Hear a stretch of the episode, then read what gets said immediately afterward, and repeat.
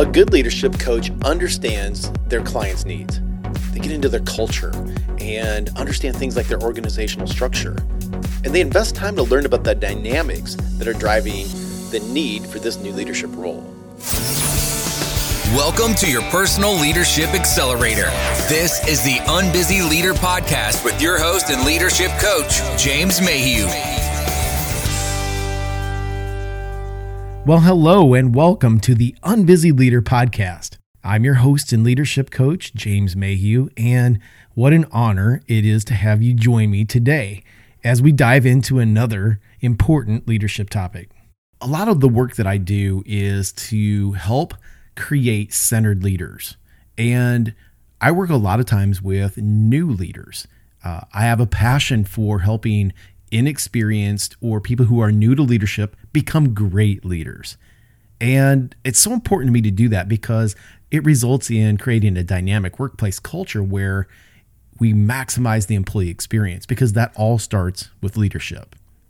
And I like to say this that wherever there's a great customer experience, there was first a great employee experience. It's just proven true time and time again because Unbusy leaders are more present. They're more in tune with the pulse of their team and their entire organization, and they consistently earn the respect and trust on a daily basis. Like I often enjoy doing, I want to open up today's podcast with a question for you to ponder. Did you learn how to lead based on experiences you've had from other leaders? I think that's widely true. That our leadership style is heavily influenced by how we've been led in the past good ways and bad ways. But what I also know is that the vast majority of people who are in leadership roles have had little or no training about how to lead others. That was my experience. And I think that's really common, especially in smaller businesses or smaller organizations. It's especially true in fast growing organizations as well because things are moving quickly when you demonstrate that you you have competency and, and skill and talent in a certain thing, well, let's put you into the lead so that you can teach others how to do that. Clearly, you're the best person for it. But we often throw those people into these leadership roles without creating job responsibilities, setting expectations, or providing any sort of real training around it. And the reason that often happens is just because of the pace that we're moving and this urgency and hurriedness that, that we develop, especially again in those fast growing businesses. So, one of the ways we help develop them is to send them to skills training. And I don't have a problem with skills training, I teach skills training. I think it's very important. But don't miss this skills training lacks something that business and leadership coaching provides, and that is the personal touch, the customization a good leadership coach understands their client's needs. They get into their culture and understand things like their organizational structure. And they invest time to learn about the dynamics that are driving the need for this new leadership role. Now, compared to training, leadership coaching doesn't assume there's a starting point. It doesn't assume that everyone is starting at level one and then they should progress through levels two, three, four, and so on. Uh, it's not a one size fits all approach when I'm coaching a client, I've already built a relationship with them, even when they're new. I've, I've spent time getting to know about their journey. Um, I find out if they know their strengths. I learn about the leadership experiences that they've had, who's been influential in their development, how they like to learn, and even how they prefer to receive feedback. And this creates a foundation where respect becomes the norm especially because I'm showing them the importance of making time to invest in them as a person. And I'll remind them of that later. It shows that I'm interested in, them as not just a client, but as a human being.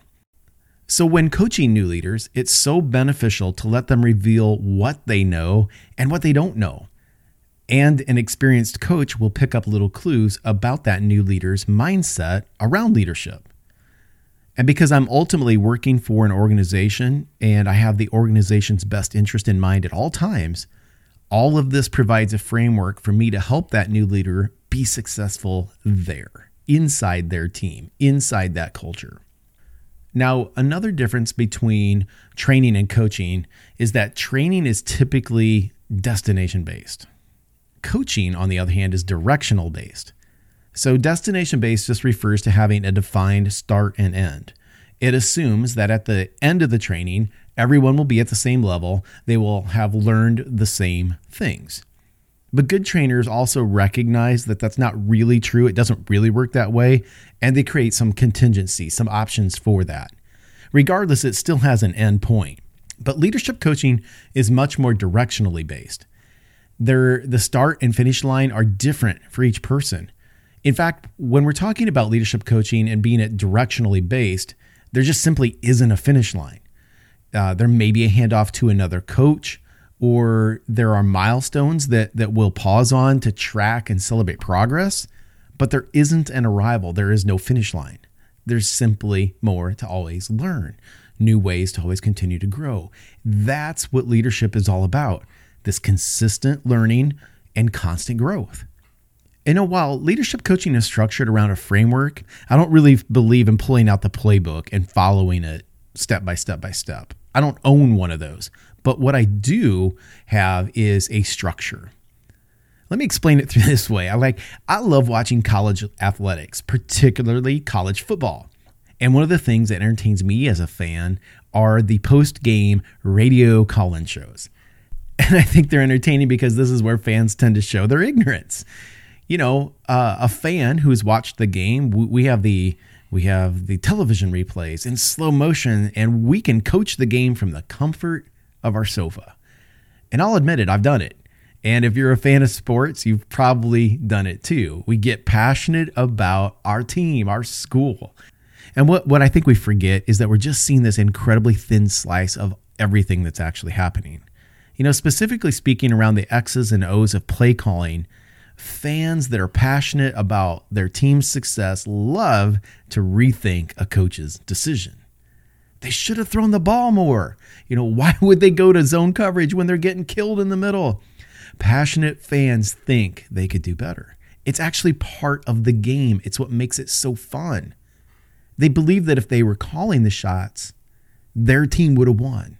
And that's the difference to me between having a game plan and looking at a playbook. See, a game plan takes all things into consideration. It takes into consideration our personnel versus the opposing team's personnel.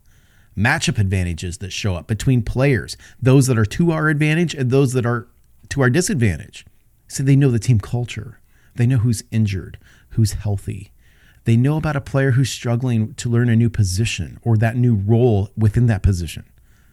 They know who's frustrated with their playing time and who's maximizing every opportunity and they know how practice went this last week or the last few weeks and why plays that worked last Saturday perfectly aren't going to work this Saturday.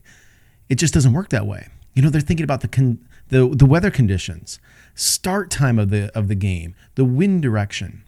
Going into every week, they've been refining their game plan for weeks. And then as the game evolves, they get a chance to adjust.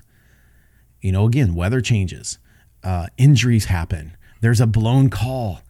This is very much what it's like to lead in business, too, and why it is so important to be trained, but also to have ongoing coaching and a mentor, a guide, somebody that can come alongside and continue to help you adjust to the game plan or to adjust the playbook that fits to the game plan.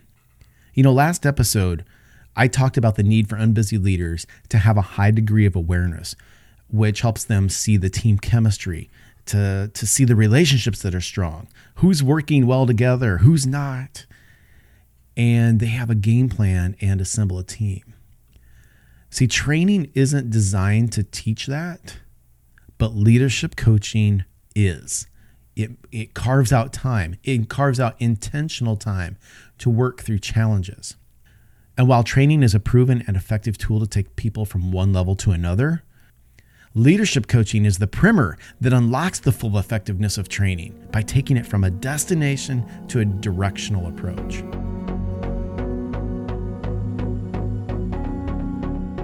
If you find this content helpful, it would mean a lot to me If you would like it, review it and share it with others. You know, this podcast is a result of years of coaching leaders and working with my clients to create high performance, purpose driven teams. And right now, I'm making all of my coaching available virtually to serve you better. The entire Unbusy Leader Masterclass, StrengthsFinder coaching for individuals and teams, and of course, leadership coaching, as we've talked today, is available to you now or it will be soon. So I want to just invite you to follow me on LinkedIn. Uh, it's the at sign James R. Mayhew, and of course at my website, jamesmayhew.com. And you can even schedule a complimentary call with me on my website when you click on the coaching on call link at the top. So until next time, remember that the unbusy leader releases the talent, passion, and skill of everyone around them.